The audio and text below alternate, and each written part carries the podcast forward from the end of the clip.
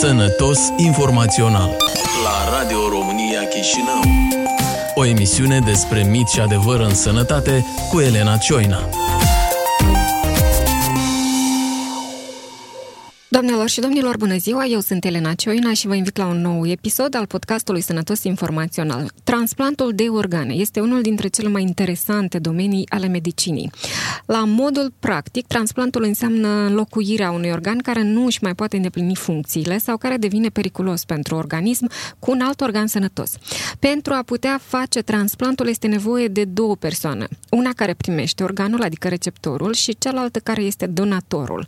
Donatorul poate fi o persoană persoană în viață sau una recent decedată, însă ambele persoane trebuie să întrunească anumite condiții ca un transplant să fie reușit. În Moldova, operațiile de transplant au început să se facă activ din 2010, când a fost creată Agenția Națională de Transplant. Astfel că în perioada 2011-2017, potrivit statisticilor, domeniul transplantului a cunoscut o ascensiune, fiind realizat în jur de 1400 de operații. Asta înseamnă 1400 de oameni salvați. Chiar și așa, în Moldova încă nu avem o cultură a donării de organe. Oamenii încă nu înțeleg rostul acestor intervenții, sunt suspicioși, au diverse stereotipuri, inclusiv religioase, sunt nu știu mare lucru despre transplant.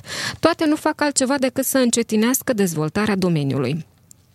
Astăzi l-am invitat în studio pe Vyacheslav Sterpo, uh, psiholog în secția terapie intensivă la Spitalul Municipal Sfânta Trăime, care de aproape 10 ani face consiliere familiilor, a căror rude aflate în stare critică, de exemplu, pot fi uh, eventuali donatori de organe. Domnule Sterpo, bună ziua! Bună ziua! Domnule Sterpo, vreau să vă întreb care este de fapt cea mai mare frică a rudelor uh, cu care discutați atunci când înțelegeți că pacientul pe care îl aveți în terapie intensivă, de exemplu, poate fi un eventual donator de, de organe. Dumneavoastră, în calitate de psiholog, când începeți discuțiile cu astfel de familii, ce observați? De ce se tem ei? În cele mai dese cazuri, activând de acum de, de atâția ani și stând de vorbă cu foarte diversi oameni, uh-huh întâlnim, întâlnim o, o suspiciune la ei în cadrul unor idei că organul dat poate să nu ajungă la receptor.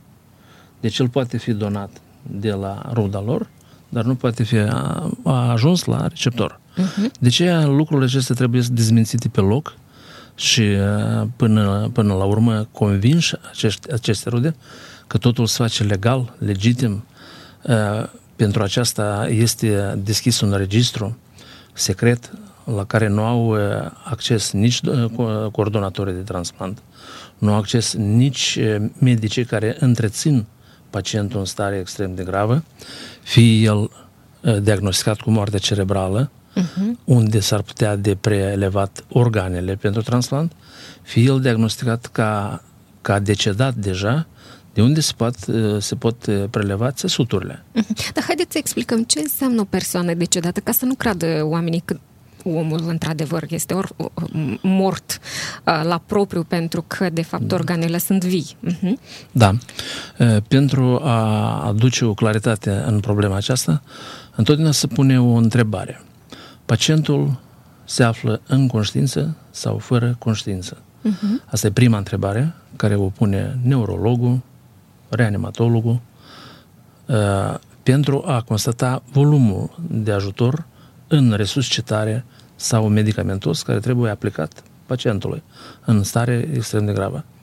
Uh, starea de comă care este desconfundată de pacienți cu așa diagnostic ca moartea cerebrală, de care am vorbit mai uh-huh. sus, uh, este o stare simplu exprimată printr-o definiție populară, este o stare de somn patologic profund din care pacientul nu poate fi trezit sub niciun pretext, nici cu sunet, nici cu durere, nici cu alte, alte uh-huh. iritații care deci pot asta veni înseamnă moarte cerebrală. Nu, asta înseamnă, înseamnă coma. coma. Uh-huh.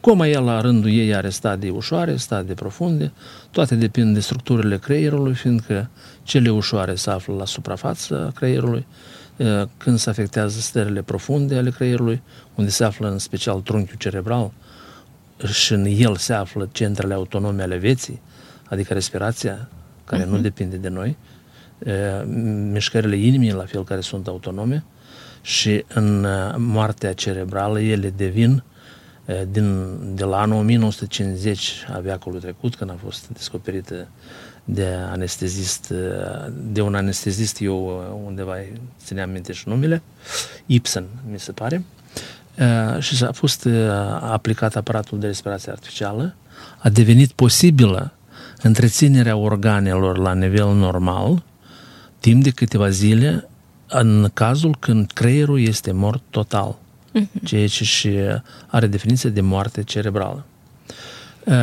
Care ar fi diferencierea dintre comă și moarte cerebrală?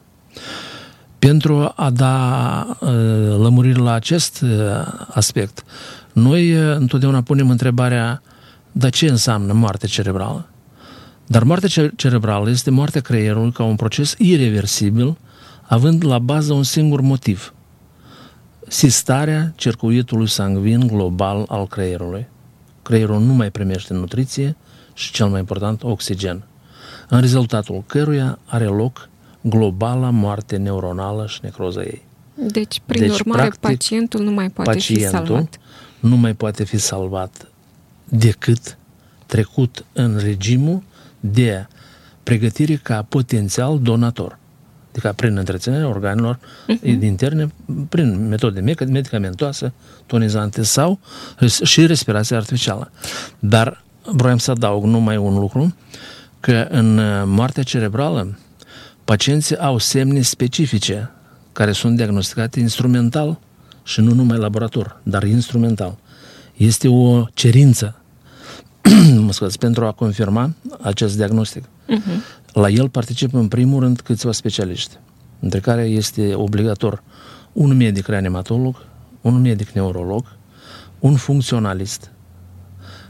Și iată, după ce neurologul și reanimatologul constată că nu sunt reflexe, la om el nu reacționează nici la durere, nici la alți factori externi, atunci se în, includ metodele instrumentale, ca spre exemplu electroencefalografia, care este o metodă de, a, de constatare mai sunt sau nu, prin scalp, constatat schimbi bioelectrici emanați de scoarța cenușie. Adică dacă mai există sau nu da. șanse ca să reînvie creierul sau să se repornească. Ca el să repornească, de exemplu, să-și revină ceea ce cred uh-huh. unele rude, de exemplu, că aș putea să, să-și revină. Nu. La electroencefalografie, ca și la cardiogram, apare linia electrică dreaptă. Acum vreau să vă întreb, iată, ceea ce ne explicați acum, înțeleg, trebuie să faceți de fiecare, de fiecare dată atunci când aveți un potențial donator, să explicați rudelor acest lucru. Ce este cel mai complicat în tot acest, tot acest proces de explicare? Ce nu se înțelege? Care sunt cele mai mari dubii pe care le au ei? În afară de primul care l-ați da, spus. Da, da. În primul rând, rudele, problemele de, de fapt care se discută cu rudele sunt undeva divizate în două grupe. Așa. Prima, prima dovadă care li se aduce lor fără mare greutăți și retrăiri din partea lor, cât și din partea noastră, sunt datele investigațiilor clinice și instrumentale. Lor le se arată peliculele tomografice ale creierului, li se arată rezultatele dinamicii electroencefalografiei, uh-huh. li se arată analizele în laborator, li se arată însăși pacientul că se află la respirație mecanică și că inima are încă contracții numai din motivul că sunt uh, preparate cardiotonice și hormonale care întrețin această artere. Asta e prima parte cea mai ușoară în lămurirea cu pacienții, cu rudele pacientului, e extrem de grav sau potențialul donator. A doua întrebare care devine foarte uh,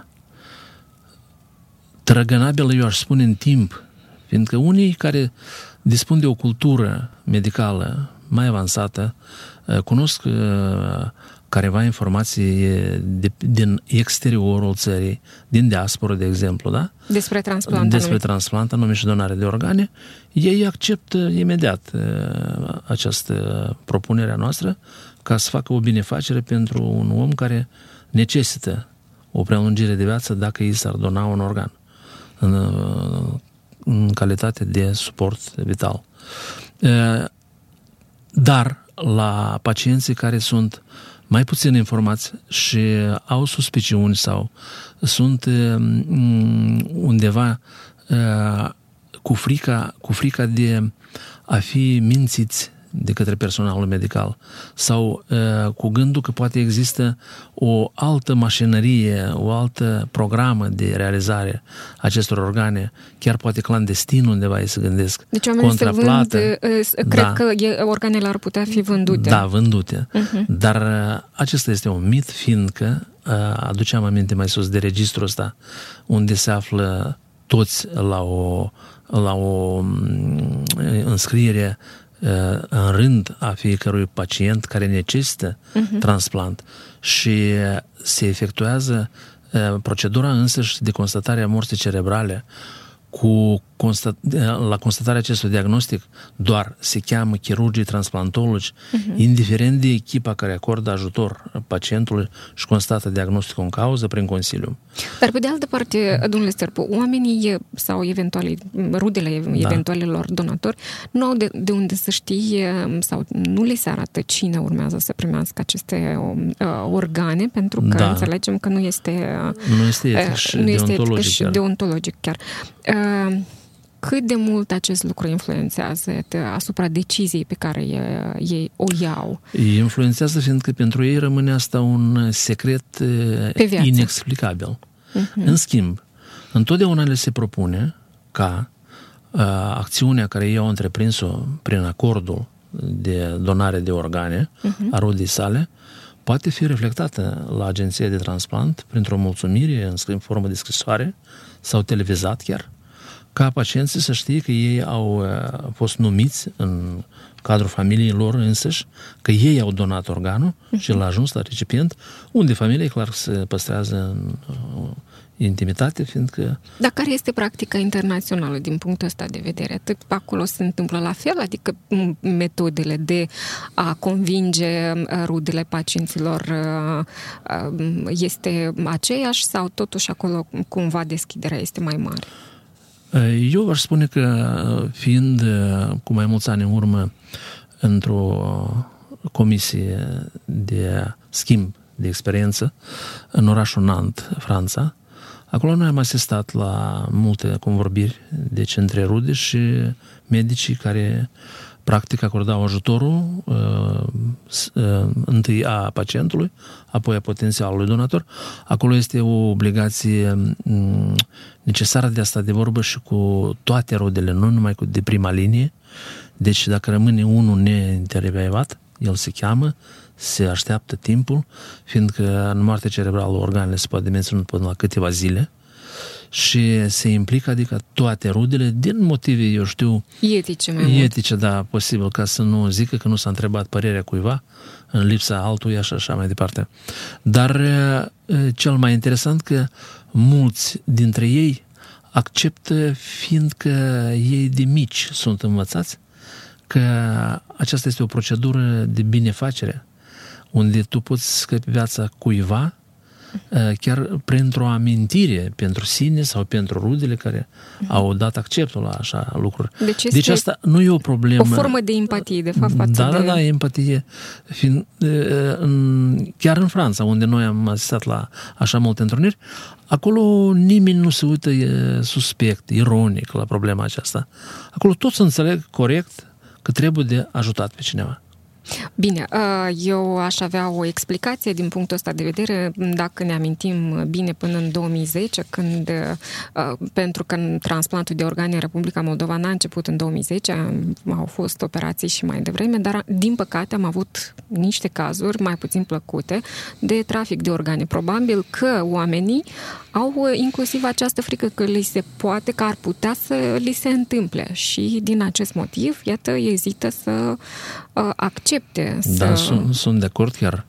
Nu o să dau un nume de reclamă unei televiziuni care chiar a, a, film, a filmat careva interviuri cu niște cetățeni a unui sat din suburbiile orașului care au nemerit întâmplător dar în traficul ăsta de organe în Turcia, unde contra la 3000 de dolari li s-a luat un rinichi sau li s-a propus jumate de ficat să uh-huh. ia, da? Dar astea sunt lucruri ilegale, Practic, în Republica Moldova este legislația Parlamentului Republicii Moldova care a fost definită că procedura este legală, este binevolă uh-huh. și este fără plată. Bine, uh-huh. Da, încă o întrebare ca mit care a apărut.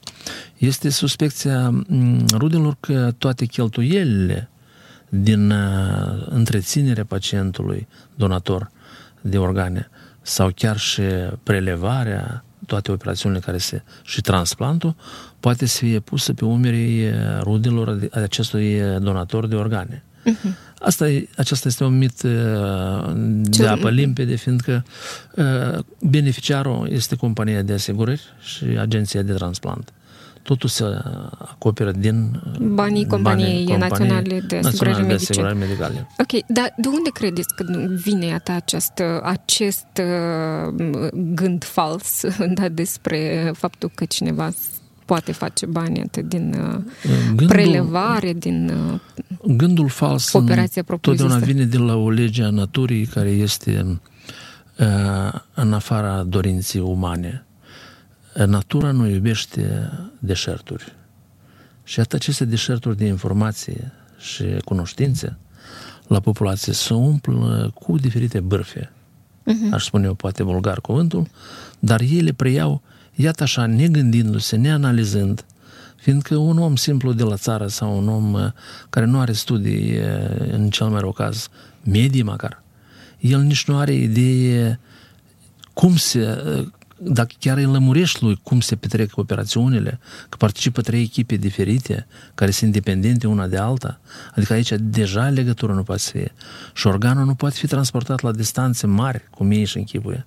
Cum zici că s-a, s-a adus din Irak, în Moldova, s-a transplantat. Deci aveți și așa mituri, da? da sunt și așa gânduri, da, unor uh-huh. pacienți că aici se poate făcut orice, l-ai pus în gheață și ai plecat cu el la capul lumii. Uh-huh. Nu, el trebuie foarte urgent dus la instituția de stat unde pe masă de acum așteaptă receptorul și transplantul are loc urgent. Dar haideți să spuneți, de exemplu, cât poate fi păstrat un uh, rinichi, un ficat, uh, corneia, deci cum, cât câte zile rezistă până uh, a putea fi transplantat? Da, dacă să vorbim la tematica dată, eu nu sunt chirurg sau Din cunoștințele pe care le aveți. dar Vă spun așa, țesuturile, practic, este la noi banca de țesuturi la compania de asigurări, unde se pot păstra chiar și mai multe luni. Uh-huh. Iar dacă este vorba de organe, organele cum se prelevează, cum și se transplantă. Uh-huh. Ele nu se rețin, e vorba de renichi. Uh-huh. În schimb,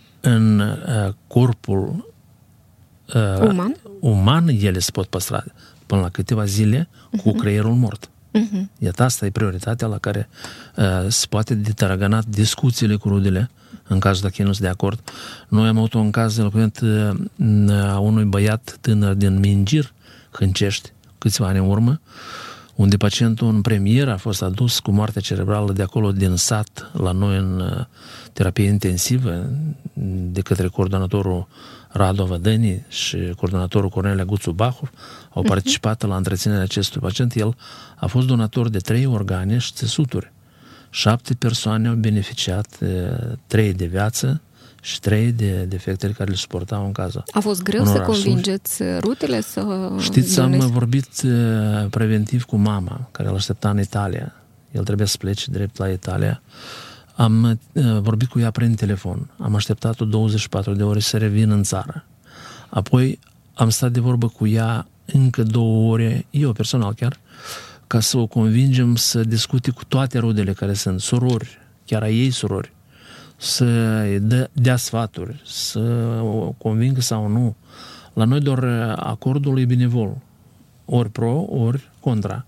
Dar trebuie scăletura să fie în fișa medicală că tu ai Acceptat. participat la, la uh-huh. întrebări, la răspunsuri și ai decis să ajuți pe cineva sau ai decis să nu ajuți pe cineva. Mă rog, te privește. Ea a dat acordul peste 20, 36 de ore și-a dat acordul. A fost reflectat cazul, televizat, deci a fost... Ne amintim despre da, acest caz. foarte, foarte plăcut amintire a fost pentru oamenii care au beneficiat de acest ajutor a bietului băiat care s-a stâns de viață. Uh-huh. Uh, religia cât de mult influențează decizia un, unui sau a rudelor să accepte sau nu donarea de organe? Da, influențează. Religia influențează clar că pe păturile sociale mai vulnerabile, spunem așa. Uh, intelectualii uh, religia și o lămuresc uh, din mai mult, multe puncte de vedere și ei sunt mai deschiși, deschiși în discuții, da. Dar mm, oamenii de la țară, oamenii de la, eu știu, lucrări mai puțin sofisticate, eu spun eu, uh-huh. în domeniul dezvoltării mentale. Deci oamenii ăștia întotdeauna recurg la religie ca la un scut, dar neștiind de ce. Fiindcă sinodul bisericii noastre moldovenești și ortodoxe și a ortodoxe române, printr-o lege emisă în 2005 încă, au acceptat donarea de organe și transplant, punând niște criterii la bază în care se menționa că stima față de donator, uh-huh. de receptor, de medicul care face lucrul acesta, chiar și de moartea pacientului care a fost donator de acum de țăsuturi, trebuie să fie respectate și drepturile omului în cauză. Nu trebuie să devie o oportunitate economică, politică sau de experimentare.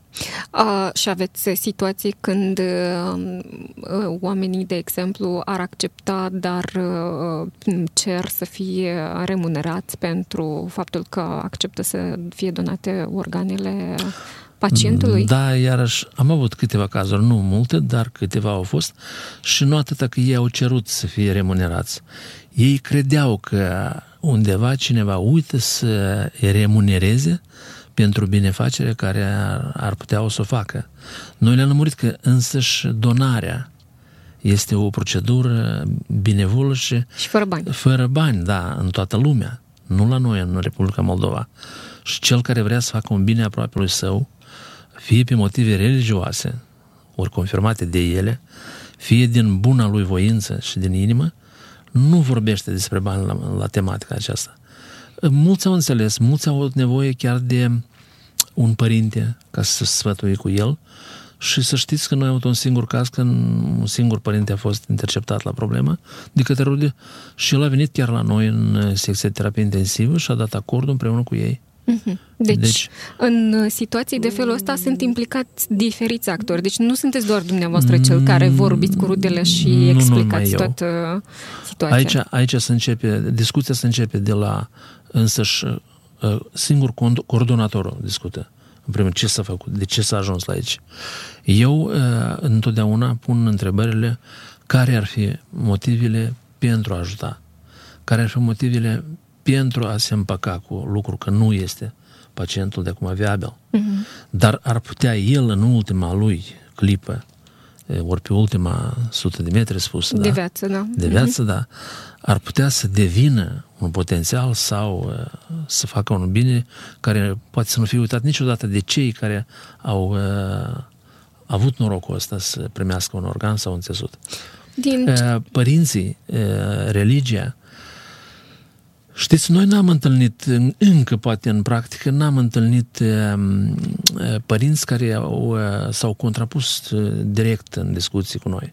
Vă referiți la preoți? La preoți, da, uh-huh. la mhm. preoți, da. Eu am spus părinte, la plural nu sună așa ca la singular, da. Dar n-am întâlnit așa o rezistență mare din partea lor.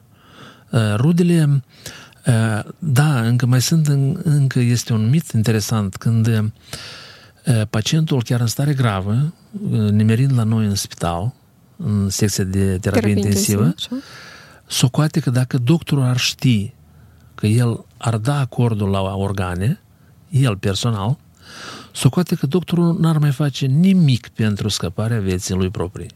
Deci se gândește că specialul o să fie lăsat da, să da, moară. Da, specialul să fie lăsat pentru potențial donator. donator așa. Acesta nu este adevărat, fiindcă grupul de medici reanimatologi care se ocupă cu starea lui accidentală, de exemplu, de resuscitare, de stare critică, ei lucrează separat de medicii de la transplant. Medicii de la transplant câteodată nici nu știu că undeva ceva se scapă, se aduce la normalitate, dar dacă este constatată moarte cerebrală, și am vrut să menționez încă un lucru, moartea cerebrală poate nu tuturor le interesant, dar moartea cerebrală nu poate fi pusă la toate formele de patologii. Sunt primare patologiile vasculare ale creierului, ale inimii și traumatismele, uh-huh. fiindcă aici în cazurile contrare, unde organele interne sunt afectate de virus, de diabet zaharat, de alte patologii concret cronice uh, referitor uh, organului inițial, rinichiu sau ele nu pot fi transplantate. Deci deja. când spuneam că trebuie să întrunească anumite condiții pentru transplant, uh, asta am avut în vedere că organele care urmează să fie donate trebuie să fie neapărat sănătoase. Și nu numai atât. Mai mult și atât. compatibile cu da, da, recipientul. De, de aceasta vorbim aparte de compatibilitate, fiindcă mai este un mit interesant, dar primar, am vrut să zic că organele uh, uh, potențialului donator sunt supuse unui diagnostic minuțios, uh, antiviral, instrumental, laborator, ca să fie clar ce calitate de organ noi transplantăm potențialului receptor. Așa. De ce care ar fi sensul, deci, că noi, un organ bolnav, mai bolnav decât cel care l-a avut, îl transplantăm, adică e nonsens. Așa. Dar în privința la compatibilitate, unii socot că oamenii mai mari ai lumii, care dispun de sume enorme de bani, da? sau sunt uh, celebre în careva, eu știu, vedete, da? Uh-huh. au un rând aparte. În Republica Moldova, în registru rândului oficial, care e secret, stau toți oamenii la rând, unul după altul, nimeni nu poate fi pus înaintea cuiva, nici cum fiindcă chiar cei care duc registrul introduc familiile, ne mai ținând cont cine stă în urmă. Deci, și când apare organul... Decizia se ia în funcție de gravitatea celui de, care așteaptă De gravitatea un care, organ celui care așteaptă, de cel sănătos. care stă, stă de mult timp la rând uh-huh. pentru a primi acest organ de compatibilitate a organului. Asta este cel mai important, Cel probabil. mai important și chiar și de geografie, unde se află pacientul. Câteodată uh-huh. se află departe, câteodată se află aproape. De exemplu. Și dacă, de exemplu, cel care stă în rând, organul nu este compatibil, să ia următorul după el, dacă are compatibilitatea necesară și să acordă lui ajutorul. Da, s-a întâmplat să prelevați, să aveți organe, dar să nu aveți recipienți în Republica Moldova? Au fost, mi se pare, eu la tema asta poate nu am informații de plină, dar mi se pare că de Știu că au fost cu două grupa, ori cu grupa patra de sânge da, o problemă foarte mare când nu aveam a recipienți. Fost, a fost pierdut un ficat, mi se pare că odată. Uh-huh. E de asta atunci nu s-a primit. Nu era unul, nu era altul, știți. Sunt și momente de astea, ele sunt mai rare decât clar că ele, problemele sunt întotdeauna verificate și de agenție de transplant, care se supune direct Ministerului uh-huh. Sănătății, de însăși instituțiile care prelevează, instituțiile care transplantă, toate țin cont de ce ca să fie o continuitate între acordul ăsta ajutorului medical. Domnul Sterpu, deci din ceea ce spuneți dumneavoastră, eu înțeleg că marea problemă este informarea sau lipsa de informare, mai exact, în domeniul uh, transplantului. Chiar dacă noi în ultimii ani am cunoscut așa o ascensiune a, uh, în dezvoltarea domeniului, dar uh, înțelegem că oamenii a oamenilor asta le lipsește informația. Din păcate, noi avem un singur centru de transplant care este unde se prelevează, de fapt, organele și asta este Spitalul Sfânta Trăime. Știu că ar fi trebuit să existe mai multe în Republica Moldova. Credeți că un motiv că ele încă nu există, aceste centre, uh, un motiv a lipsei de informare este și acest lucru, că noi avem un singur centru aici la Chișinău, cu mici excepții încă la spitalele republicane, așa?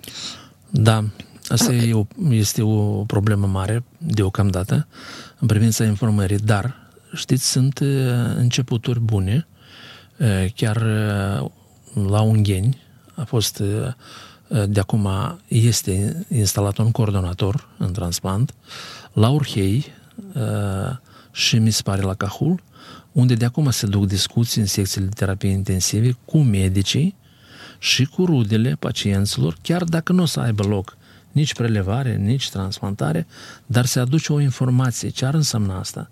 Fiindcă, cu adevărat, noi am întârziat cu mulți ani în față de Occident, unde, de exemplu, dacă vorbim de o țară așa ca Spania, da? acolo se transplantă de la tot până la tot. Uh-huh. Și acolo nimeni nu opune rezistență, fiindcă el știe că el, lui, el astăzi face bine și cineva o să facă mâine. Bine, Spania are și o tradiție, dar este și prima țară. Da. E pe locul întâi după numărul de transplanturi pe da, care da, le întâi, efectuează după... în, în Europa.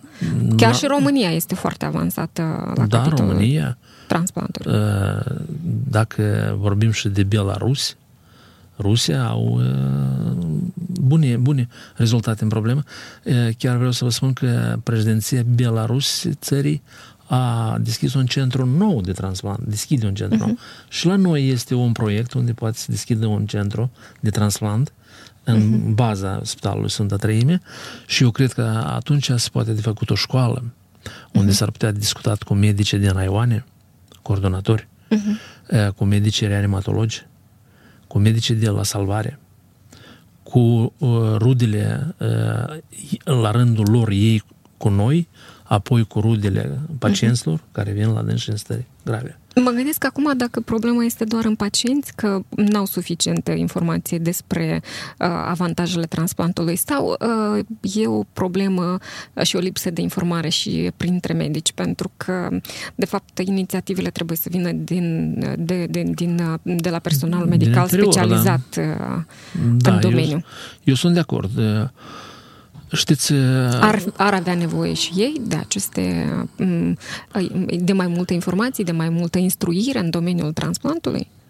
E, neapărat. Eu socot că chirurgii, de exemplu, reanimatologii, chirurgii, anesteziștii, toți ar avea nevoie de careva lecții petrecute în interiorul instituțiilor Eh, măcar la compartimentul lămuririi despre ce este vorba la, eh, în eh, transplant și donare de organe și care sunt riscurile, care sunt abilitățile. Numai puțin noi am avea nevoie și de ajutorul dumneavoastră ca mass, A, mass media. media da, mass media. Fiindcă talk show-urile sunt foarte primite televizate, chiar dacă ele sunt undeva mai superficiale, uh-huh. informațiile radiofonice, presa, uh-huh. cu invitați a specialiștilor în domeniu, aș putea să expună simplu pentru populație ce înseamnă aceasta și care e beneficiul.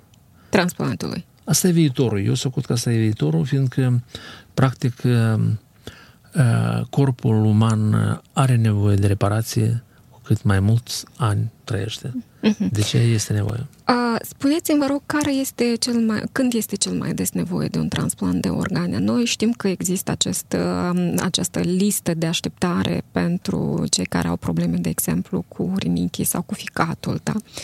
Uh, din experiența pe care o aveți, în ce momente este cel mai des nevoie de um, un organ nou? Vorbeam cu dumneavoastră, de exemplu, despre traume. Și spuneați că, din păcate, noi avem un deficit foarte mare de donatori sau uh, și deficitul vine din exodul populației. Da. Da, uh, eu chiar am vrut să menționez încă un uh, încep cu un mit mic, poate, da? Dar uh, unii s-au că bătrânii nu pot participa ca donatori, da? Dar în donarea de organe contează nu vârsta, contează calitatea țăsutului sau a organului. Uh-huh. Fiindcă el este supus controlului medical, singur organul. Și se poate de apreciat. El este uh, de folos altui, persoane chiar mai tinere. Uh-huh. Și știut lucru că în lume, la 92 de ani a fost transplantat uh, ficatul, de exemplu, de la un bătrân. La noi, în Republica Moldova, la 78 de ani, ficatul a fost transplantat.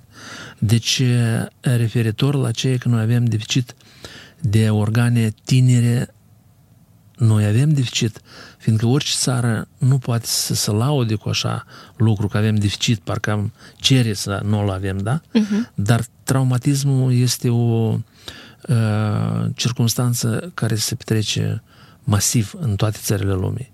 Și uh, mulți din acești pacienți devin potențiali donatori, mai ales tinerii care sunt foarte preocupați de transport, de diferite stări de spirit mai uh-huh. active Și uh, noi, uh, perzând un milion aproape și ceva de, de tineri care au plecat peste hotare, noi am rămas cu oameni de vârsta a doua și vârsta a treia.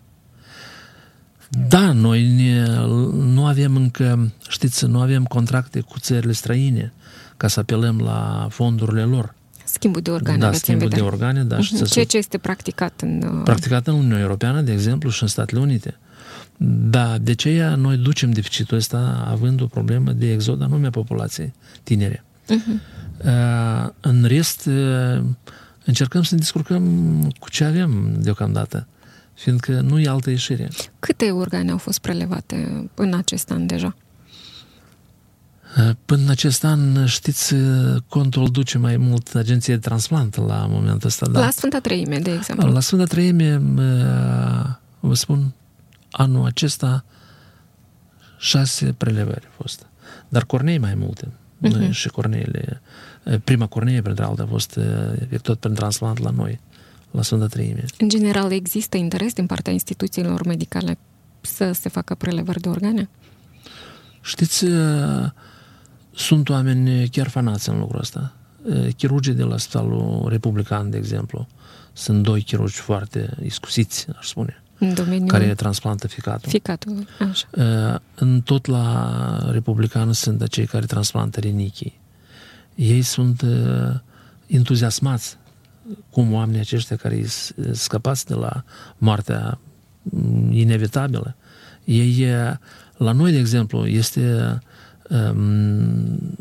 între oftalmologi foarte bun aport adus uh, de mhm. transplant de cornee, adică instituțiile de, care dispun de instrumentariu, de sălile speciale pentru transplant, deci uh, ele pot și execute... Sunt interesate, interesate de astfel da, de operații. Mai puțin cei care... Mai puțin sunt interesați, de exemplu, chirurgii generaliști, conservatori.